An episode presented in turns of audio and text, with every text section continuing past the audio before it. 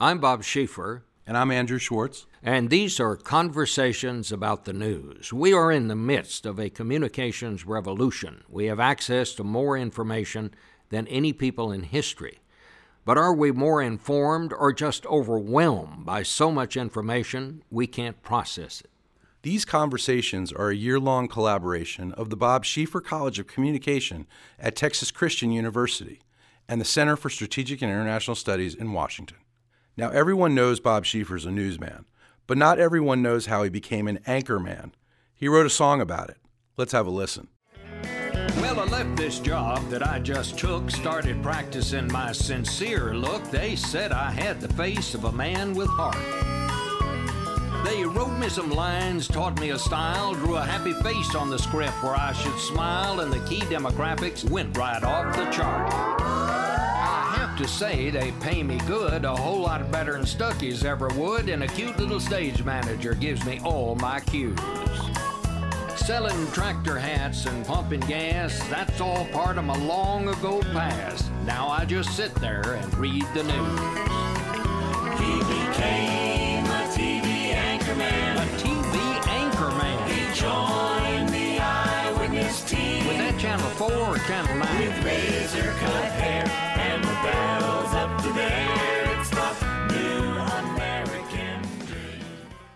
So now you know. Welcome to Bob Schieffer's About the News podcast.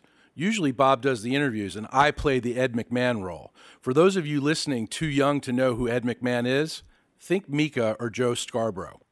As Bob's faithful sidekick, I get to chime in as we examine the U.S. news media landscape and interview the top people who report on the news about the news. But for this episode, the tables are turned. I get to interview Bob Schieffer about the news. This is a beautiful thing because, as much as we all love to hear Bob ask questions, we also want to know what he thinks about the news. And we're talking to Bob at the perfect time. We're recording this podcast on day two of the Democratic National Convention. Bob's in Philadelphia covering it. This is the 25th National Political Convention that Bob has covered. The first convention he covered was the Democratic National Convention in Chicago in 1968. Chicago in 68 was tumultuous, to say the least, but the Republican convention Bob covered last week in Cleveland and this Democratic convention in Philly are, to say the least, unruly and unusual. We'll talk about both conventions and how the media is covering them. Uh, and in this era of hot takes, when things are changing minute by minute, we certainly have a lot to talk about. Bob, you're in Philly on day two of the DNC. It's been rainy, hot, and rambunctious there. The media is all in one place trying to jockey for position with sharpened elbows. Um, this week did not start off particularly smoothly for the Democrats. Was that surprising to you? It was. I mean, it was really surprising to me. I mean, think about this. This was going to be the demonstration of unity. It was going to be cheerful. It was going to be bright. It was going to be a contrast with the Republican convention, which, to say the least, was pretty dark and uh, tumultuous also. This was going to be the great contrast to this. And then what happens on the night before the convention was supposed to open? This email mess, this uh, new email scandal broke out. This one Hillary Clinton didn't have anything to do with, that's for sure.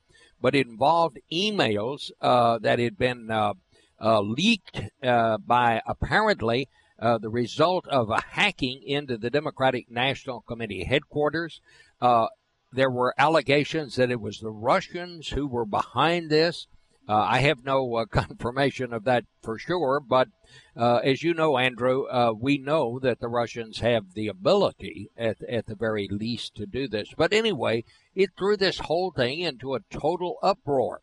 Before it was over, Debbie Wasserman Schultz, the uh, head of the Democratic National Committee, uh, lost her job. Uh, Bernie Sanders uh, demanded that he be able to speak in prime time uh, last night instead of uh, before prime time because he was so upset about all this. The DNC apologized to Bernie Sanders. Uh, Bernie Sanders, uh, at one point, his supporters became so enraged by the whole thing he had to ask them to calm down every time Hillary Clinton's name was being mentioned. There were boos, and I mean really vociferous booing. Uh, it finally began to turn uh, uh, before we got to prime time when Sarah Silverman, the uh, the uh, comic, uh, who was a Bernie Sanders supporter, finally said when these people were booing and so on, "Look, you're being ridiculous. This is the real world." By the time we got to Michelle Obama's speech, it began to turn back to Hillary Clinton. Uh, Michelle Obama made by far uh, the the best speech of uh, this evening. Uh, I mean, uh, of this convention. It really seemed to have an impact. Now, these Bernie folks are not going to go away. They're still going to demand thir- certain things. Uh, I think I'll probably have a demonstration or two tonight during the roll call vote. But at least uh, the Democrats uh, finally uh, seem to be coming together. And I think the pivot point last night was a speech by Michelle Obama. Well, tell us about your impressions about Michelle Obama's speech. I mean, everybody today and last night was saying FLOTUS for POTUS, wanting her to run for office at some point, um, saying that she was so eloquent, um, gracious. What was about? What was it about her speech that that sort of calmed the waters? I think it was real. I mean, she actually seemed to be speaking from the heart, and she was speaking uh, from from her own experiences. And uh, you know, she has had a very high approval rating throughout the uh, Obama administration. That is often the case. Uh, uh, the first ladies often have a higher approval rating uh, than their than their husbands. It was certainly the case during the Bush administration. Uh, at some points of the Reagan administration, that might have been true, but generally speaking, the first ladies also have a ha- have a good approval rating. But she is a good speaker to start with, and uh, the speech was well crafted. Uh, it made the case for Hillary Clinton, and I, I had said earlier uh, that I thought uh, that her speech might be the most important of the night because I said, you may hear uh, Hillary Clinton being booed by other speakers, but I can't believe that when Michelle Obama mentions Hillary Clinton's name, that people are going to boo, and they didn't. And uh, so by the end of the night, uh, then when Bernie uh, Sanders came on, uh, you know, his folks still cheered loudly. But um, it, it, was a little bit different convention than it had been uh, at the beginning of the day. Now, you know, winning a convention is one thing. Winning a general election uh, is much more complex. But uh, I think Michelle Obama, with her speech and the way things turned out last night, Bernie Sanders could not have been more generous in his endorsement uh, of, uh, of of Hillary Clinton. I think it will at least make the Democrats a little more united coming out of this convention than it appeared as late as yesterday morning they were going to be. Well, you know, the polls are saying, at least right now, that 90% of Bernie's supporters are going to vote for Hillary. But that leaves a, a very angry 10%. And as you said, they're planning a demonstration tonight. Do you think that this is going to be, uh, you know, a nagging hindrance for a long time? Uh, I think it's going to be there. Uh, how uh, much of an impact it has, uh, whether it proves to be a distraction, uh, we'll just have to see as the as the weeks and months roll by during this fall campaign. But I do believe that the Democrats are in much better shape today than uh, maybe they were at least uh, uh, over the weekend as far as unity goes. Hillary Clinton has her problems. This is not going to be easy. I think one of the things, I think the main thing that she has to be very careful about is this whole idea of security uh, and and the threat of terrorism. Uh, uh, Donald Trump. I mean, I think one part of his of his strategy here is to underline the dangers that America is facing and the dangers that the world is facing, uh, the dangers caused by uh, terrorists and ISIS. Uh, people, and every survey shows this, really are nervous and concerned about about the safety of this country. I think what Hillary Clinton has to be very careful about is that she doesn't try to discount or dismiss the threat of terrorism and saying and say, you know, everything is okay, all that's overblown, we don't need to worry about it, we're a great country. We do need to worry about it, and I think that's how most people feel. They may not, uh, uh, you know, they may not agree with Donald Trump's solutions and what he's proposing to do about it. They may not think waterboarding is necessary, but they know the threat of terrorism is real. And I think she has to uh, make sure people understand that she recognizes the threat. I, I think her tack will be something like, you know, we didn't have to become the Nazi Party in World War II to defeat the Nazis. We defeated them uh, by overwhelming them and by uh, staying with our, our own values. And I think that's what she. I think really that's going to be the great uh, the great thing for her to uh, to to make sure uh, people understand. The other part of course, is that uh, these uh, polls continue to show that a large number of the American people simply don't trust her. I think uh, the CBS poll says 67%. I think there's a CNN poll that says 68%. Whatever the, the number, uh, she is not trusted by a large uh, number of Americans, and she's going to have to find a way to overcome that. So she's not exactly the candidate that say 70% of the people want to pick up the phone at 3 a.m. as she used to be. Well, the Trump campaign, the Trump campaign is built about one thing and one thing only, and that is to drive up Hillary Clinton's negatives. Uh, to be uh, maybe crude about it, if they can prove that uh, she's worse than he is, they think they can win. And uh, a lot of people are telling Hillary Clinton she has to do the same thing. She has to show that uh, he's worse than she is. Uh, but whoever uh, wins that uh, contest is is gonna is gonna win that election.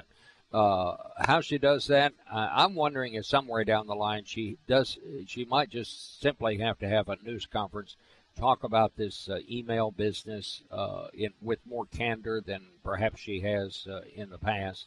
Uh, but something she's got to find a way to uh, to overcome that if if she's going to have a chance to win. I think that is a long term issue for her to be sure. I mean, some of these other issues are, are quick and dirty. I mean, we're in this era of hot takes where things change hour by hour, but we're also in an era where we just saw. You were just at a convention last week in Cleveland, the Republican convention, um, that was unusual by most accounts. You've called this election cycle the most unusual election cycle in your lifetime of covering the news. Um, both conventions so far seem really unusual. How is covering? Well, they, yeah, I was going to say, how is it covering these conventions different from past years? Well, uh, the main way it's different is the the role that social media is playing in all this, and I think uh, we cannot uh, discount that. I mean, uh, when news breaks, it breaks all at once and everywhere. And sometimes it might be true, and sometimes it might be almost true. It sometimes it's uh, it, it, it will prove to be uh, totally false. But I mean, you know, we've seen these horrific uh, events, these terrorist activities, these uh, these shootings of the police, and all of that. I mean, this news breaks immediately, and uh, people are seeing pictures that they've never seen before.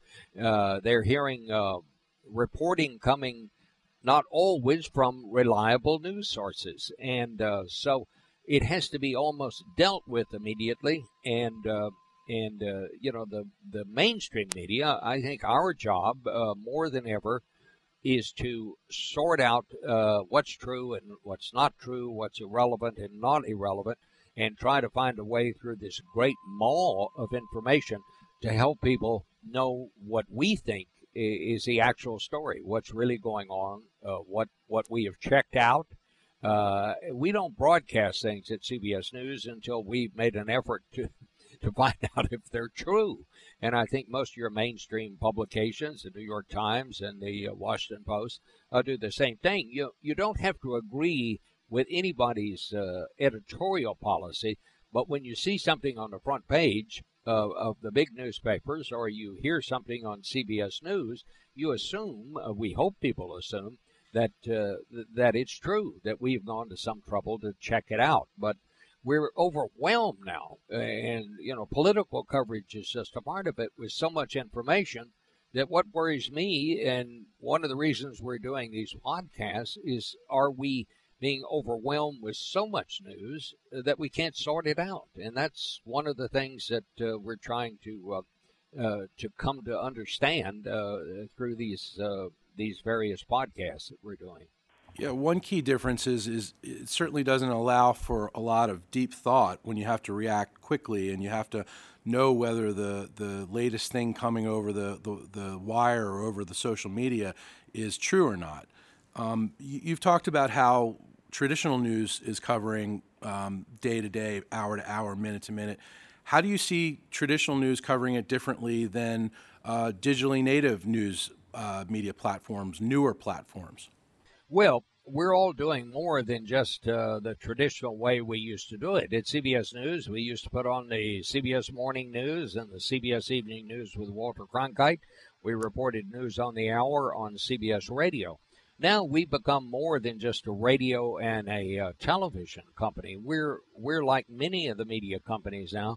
We've become a a media company that uh, services various platforms. I mean, we now have our own digital uh, wire service. Basically, we're we're a wire service. You can go on your device and see what the latest news, just like you used to do uh, in the newsroom when you'd read the Associated Press wire, the United Press International wire.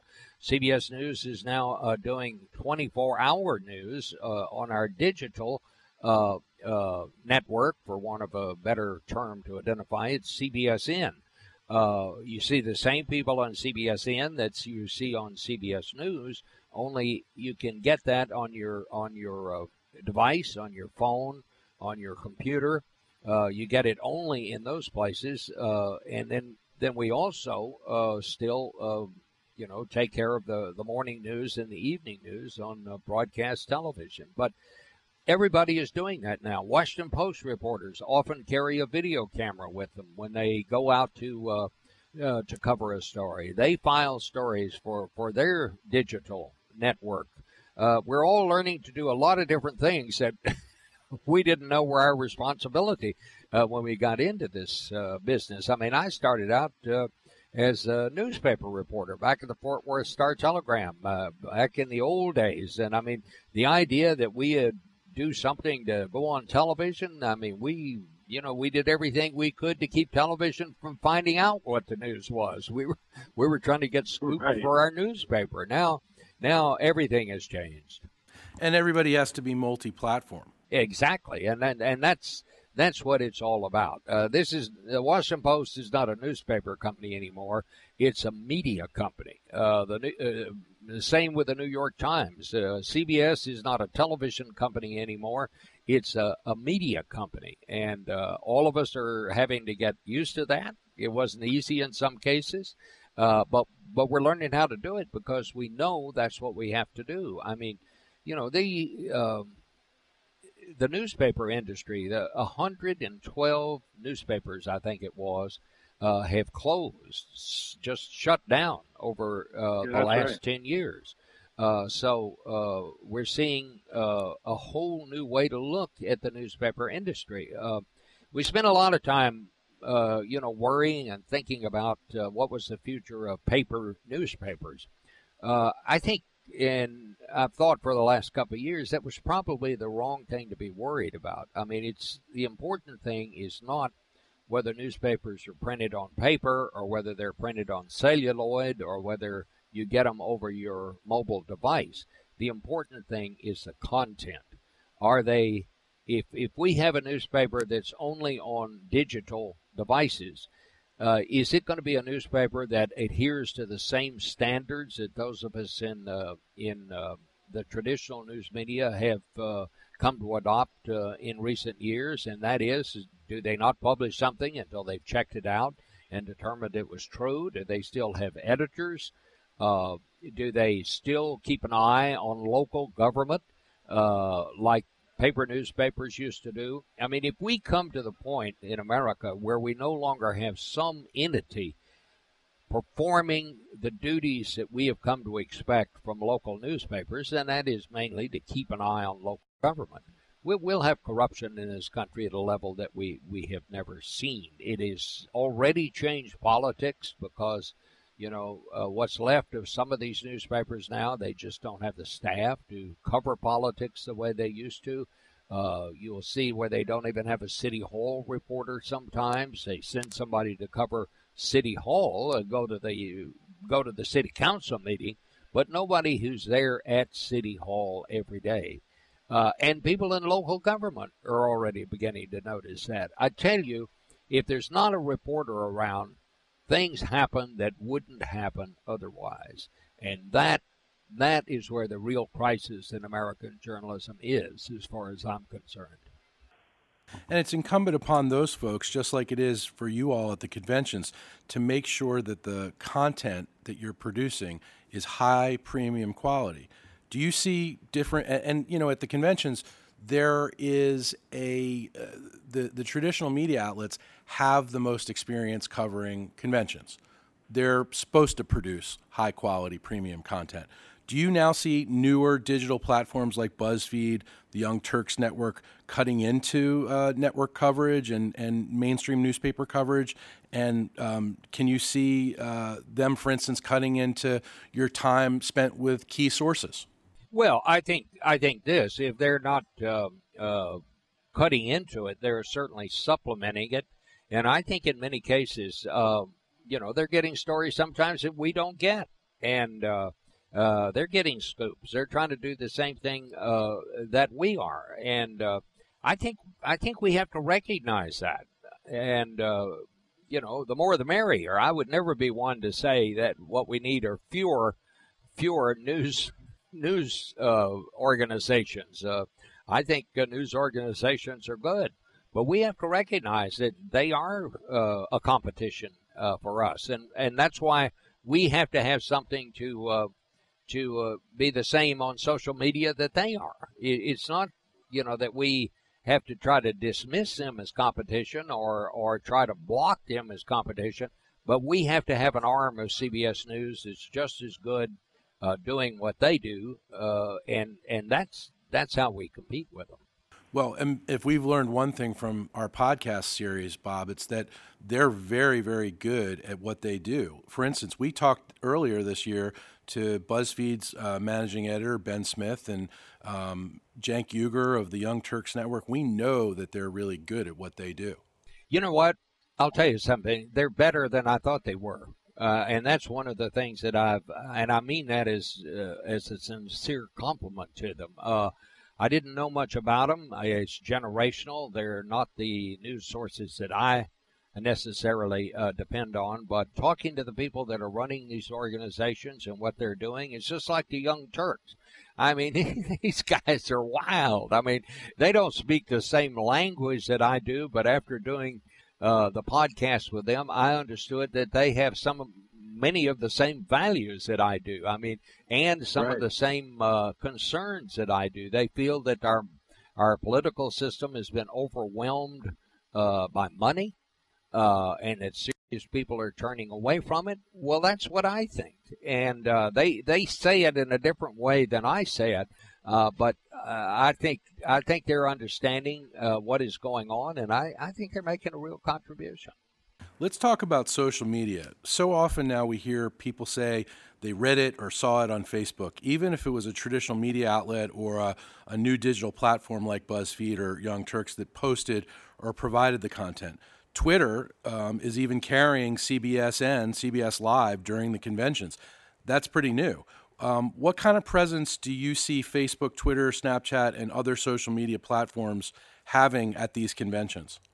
Well, uh, I think it's uh, I think it's uh, very, very, very important. I mean, for CBSN to be carried on Twitter, uh, that just adds to our circulation and the power of journalism uh, has to do with its circulation, uh, and and it always has. I mean, when I went to Vietnam, when I was a reporter for the Star Telegram, uh, I came home and I said to myself, well, you know, these guys are, you know, sure, some of them are better than I am and all of that, uh, but they're just basically reporters like I am. They go about it in the same way.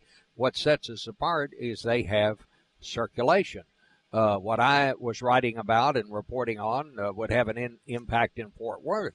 But when you worked for the New York Times in those days, you were read in places other than New York. You were read in Washington. You were read in uh, other news. I mean, in other capitals around the world. And so that's that's the power. You know, that's what all of us in journalism have to remember. Uh, people don't cozy up to us. People don't tell us things. Uh, people don't try to uh, help us out because they think we're cute or that we have a good personality. They they talk to us because of the circulation that we have and the ability that we have uh, to uh, influence events and and to uh, spread the word, as it were. And that's that's one thing all of us as reporters must always remember. Uh, we represent powerful news organizations, and if we didn't, uh, we might have a little harder time getting in any door, whether at the local level or at the national level. You focused a lot of your commentary on CBS News Primetime um, over the last week at the Republican convention and this week at the Democrat on how well each candidate is doing in unifying their party. What are your observations for Republicans and what are your observations for the Democrats? Well, uh, the Republicans came out of their convention uh, unified. The people who were there generally were members of the Trump party, uh, the way I saw it. Uh, most of the uh, the uh, traditional Republicans, the traditional office holders, most of them didn't. I, I don't. I would shouldn't say most. Many of them did not come. I thought it was a uh, party convention notable more for the people who didn't come, as it was for those who did show up. I mean, think about it. You had two the two former living Republican presidents did not come the Bushes, George and George H.W. Bush. They weren't there. The two most recent Republican candidates for president, uh, Mitt Romney and John McCain, they did not come. Any number of uh, Republican office holders simply uh, did not come. Uh, John Kasich, which I thought was maybe the most significant no show of all. I mean, think about this. This was the host governor the Republicans held their convention in Cleveland because Ohio is a battleground state. No Republican has ever gotten to the White House without winning Ohio, and yet the home state governor, John Kasich, did not show up at the convention. He was in Cleveland all week, but he never came to that convention because he said he did not believe in what Donald Trump stood for, and he did not agree with his message, and he thought if he had shown up, that he would have uh, been seen as a hypocrite. Uh, he said uh, to several of us, Look, I got to go home at night and face my wife and children. Uh, whether I came or not, he said, uh, whether it made any difference or not, I just didn't feel right in coming. So I don't know if we have seen a Republican Party that is sort of split into three here. We know the traditional Republicans were not there uh, Ted Cruz, who was a uh, uh, leader of the very conservative part of the wing. At least he sees himself as that, and certainly he does have a number of followers on that side. Came to the convention and was booed when he refused uh, to endorse uh, Donald Trump. Now, I know this directly from the Trump people. They knew what he was going to say. They knew three days before that he was not going to endorse the president. They made a uh, endorse Donald Trump. They made a calculated decision not to stop him. And basically, what they did, they let him walk into an ambush. They let him walk in. It was almost the classic, you know, we've got the high ground. Here comes the enemy. Uh, when he get here, when he gets here, open fire. They knew what was going to happen. Now you could argue, and I think it would be a very good argument that what Donald Trump should have done was to find a way to bring Ted Cruz uh, into the fold. Uh, they could have either not allowed him to come up there, they could have let this go unnoticed, uh, but they didn't.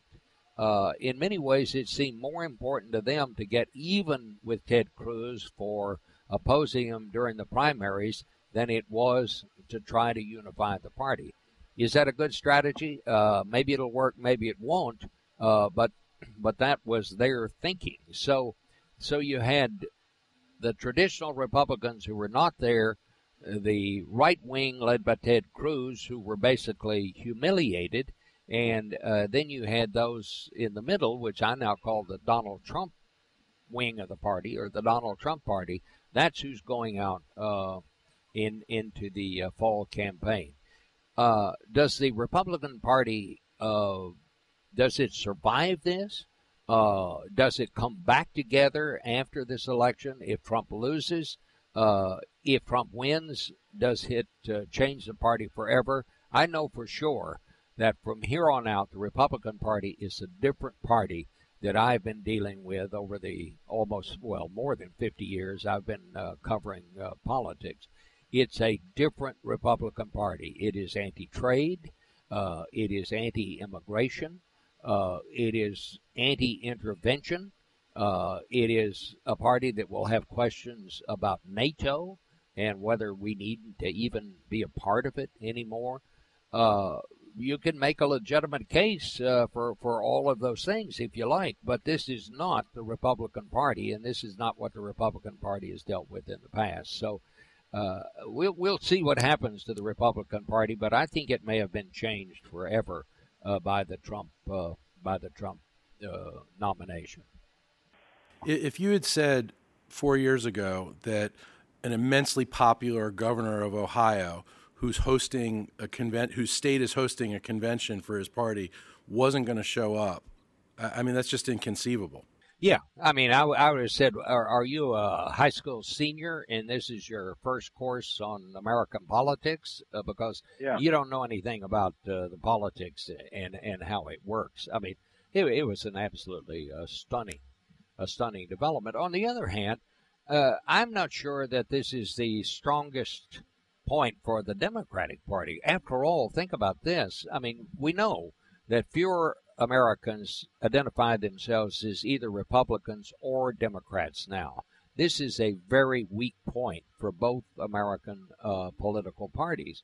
But while you had uh, this uh, cavalcade of, of people, 17 of them uh, running for president on the Republican side, you basically had a Republican Party that came up with one, only one legitimate uh, candidate, and that would be Hillary Clinton. Like her or hate her, she's certainly qualified to be president.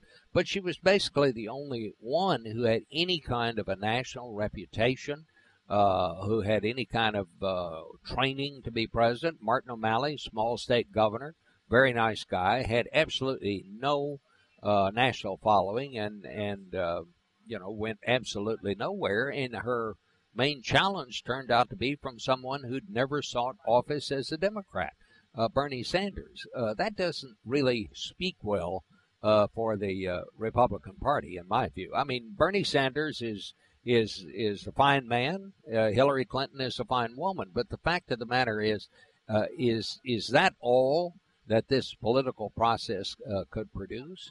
And I think what it underlines, Andrew, is the political infrastructure of both parties, the political infrastructure uh, of of this country uh, is in pretty bad shape. We talk about our roads and bridges crumbling. I think the political infrastructure is in worse shape than our roads and bridges. The system has been totally overwhelmed uh, by money, and in my view, uh, opinion clearly stated, uh, intelligent, uh, serious people one after another are just saying, I don't want any part of this anymore. And so they're not seeking public office anymore. They think there are other ways to spend their time. They don't want to have to spend the time that candidates have to spend simply begging people for money. And until we can kind of change that, uh, what we're left with now are the people who are willing to do what you need to do to get elected. And it is, I'm not saying they're bad people, but it's a different group of people that have sought office uh, in our country uh, in the past. There's no incentive uh, or no apparent incentive for young people to go into running for office these days. There might be some.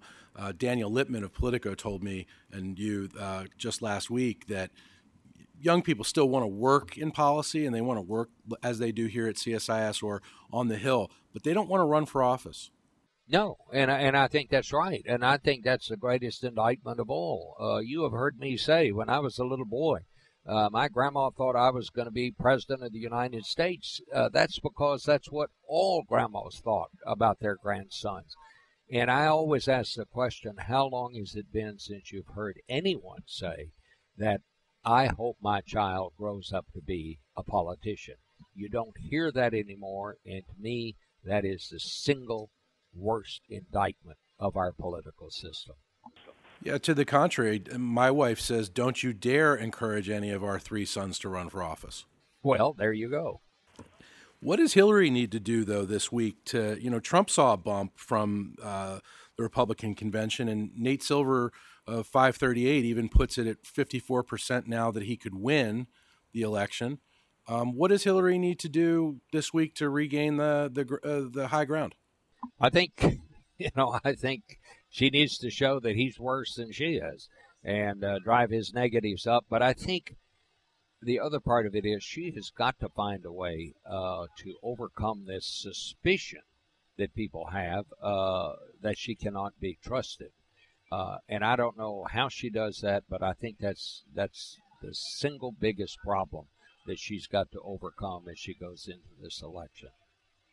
Do the Democrats rolling out their big guns this week? Last night, Michelle Obama. We're going to see Joe Biden. We're going to see Bill Clinton. We're going to see Barack Obama. It's it's an impressive lineup. Is that going to help her? I, I don't think it hurts. I surely don't think it hurts because when you compare that to the uh, Trump campaign and the Trump convention, uh, you saw very little of that. What you did see is a whole lot of Donald Trump. You saw him every night. I mean, from from that uh, World Wrestling Federation uh, opening when he came on stage with the smoke, with the smoke coming up out of Yeah. the uh, out of the thing, and he was in silhouette. Somebody asked me uh, while we were there, said, uh, "What do you? How does he top that on uh, the night he makes his acceptance speech?" And I said, "Well, maybe." Maybe he'll slide down a pole from the ceiling, or I mean, I don't know how you top that, but Yeah, he had to hit somebody with a chair like like he did when he used to come on the wrestling. he did become involved at one point with the World Wrestling Federation, and he Oh, and yeah. Vince McMahon had a so-called feud and and all that kind of thing. And he said that uh, McMahon uh, congratulated him on on on the, on the entrance. But uh, I'll tell you, it was a wonder. I'd never seen anything quite quite like that. But so much of the time this year, uh, Andrew. I've never seen anything like some of the things that happened. I, I told somebody the other night. I said, if I had uh, if I had a hundred dollars for every time I said over these last ten days, man, I've never seen anything like this. I'd be well on the way uh, to becoming a hedge fund operator or something. Well, are either of them good politicians, Hillary or Trump? Uh, I think so. Uh, I think uh, I think Bill Clinton is the real politician in the Clinton family. He's always been a better politician than Hillary Clinton. She's always been more of the wonk. Uh, she's uh, I think her strong suit uh, has always been uh, a policy in understanding policy. She she has actually told people, you know, friends, I, I'm I'm really not good at the politics side of it. Uh, Trump Trump is a master showman, and he is a master of timing. But he has done things during this campaign that makes you wonder about uh, his his ability at politics 101.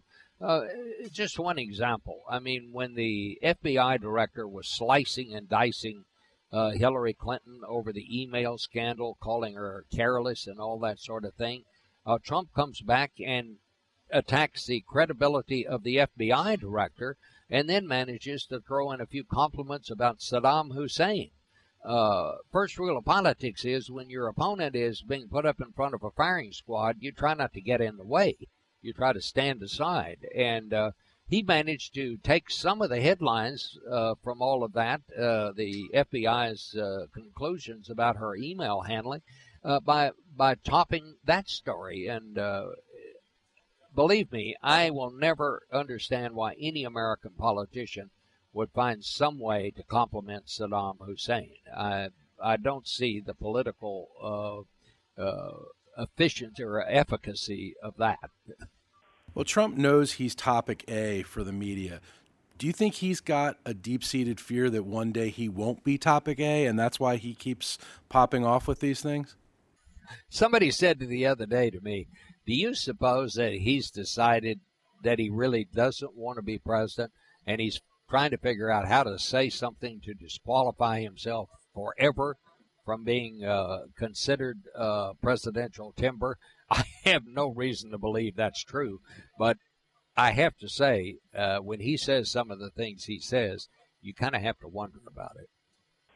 Well, we're all shaking our heads at both candidates, at both elections, at all the things we've been seeing. And Bob Schieffer, thank you for this invaluable perspective from the DNC and from what you saw last week at, uh, in Cleveland. For Bob Schieffer, I'm Andrew Schwartz. If you like this podcast, leave us a review on iTunes. Visit us at csis.org and check out the Schieffer College of Communication at schieffercollege.tcu.edu.